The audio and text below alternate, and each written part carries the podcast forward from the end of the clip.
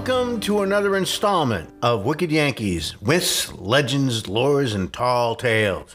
I'm your host, Bucky Lewis, for this great podcast that we're going to do today. I'm looking forward to this. When I was a young boy, I used to lay on my back and look up at the sky and wonder at the military jets that would fly overhead and the bombers with their white trails and the heart stopping, window rattling sonic boom as they would break the sound barrier. And I always fantasized about being a fighter pilot. That's why I wanted, wanted to be. But my career path led me in a different direction, but I still loved to fly.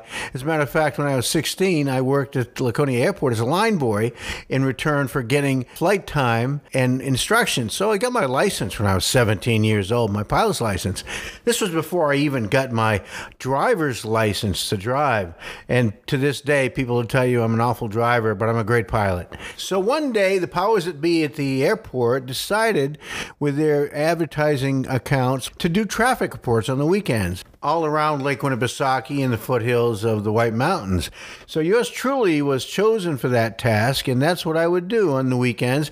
I started on Friday afternoon. I would fly around the lake and report any traffic jams, Wolfeboro, Alton, Tuftonboro, etc. As you can well imagine, there weren't many traffic jams back then, but I would upset the local police departments because I would tell people exactly where the speed traps were And we get a lot of phone calls for that one. I'm 16 years old, so I didn't complain about that assignment at all. The thing about flying around a large lake and in the foothills of mountains is that you get weather coming in in a hurry. One day, while I was 2,500 feet up in the air, concentrating on coming back to land at the airport, a thunderstorm came in from nowhere. It was just amazing. The rain, the thunder, the clouds, holy cow. Not to mention the wind. The wind was the one that got to me because it tipped my plane upside down, literally upside down. This plane was not rated to be upside down, believe me. And so I got out of it. I slowed down my heart. I looked at my triage situation and I righted the plane. So you can never take Mother Nature for granted. I was lucky to get out of that, but I also have been very, very safe in flying. It's uh, if you look at the statistics, it's 19 times safer to fly in a small plane than it is to drive in a car. In other words, you're 19 times more likely to get killed in a car than you are a plane.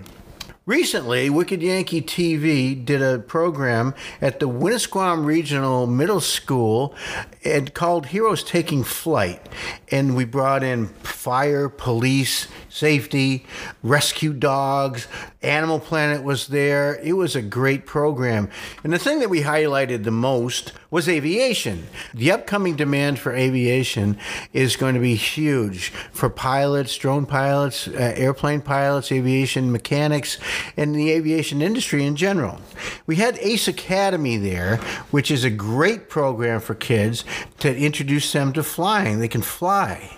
Win They were out of based out of Laconia, New Hampshire, the, the airport, uh, run by Dan Karen and Karen Mitchell. Excellent programs for teaching kids how to do STEM programs and flying drones and airplanes and robotics. Very exciting. Another one is Civil Air Patrol. We get to meet Colonel Darlene Cray, who introduced us to one of her cadets, Native American Day, who came in and he became part of CAP.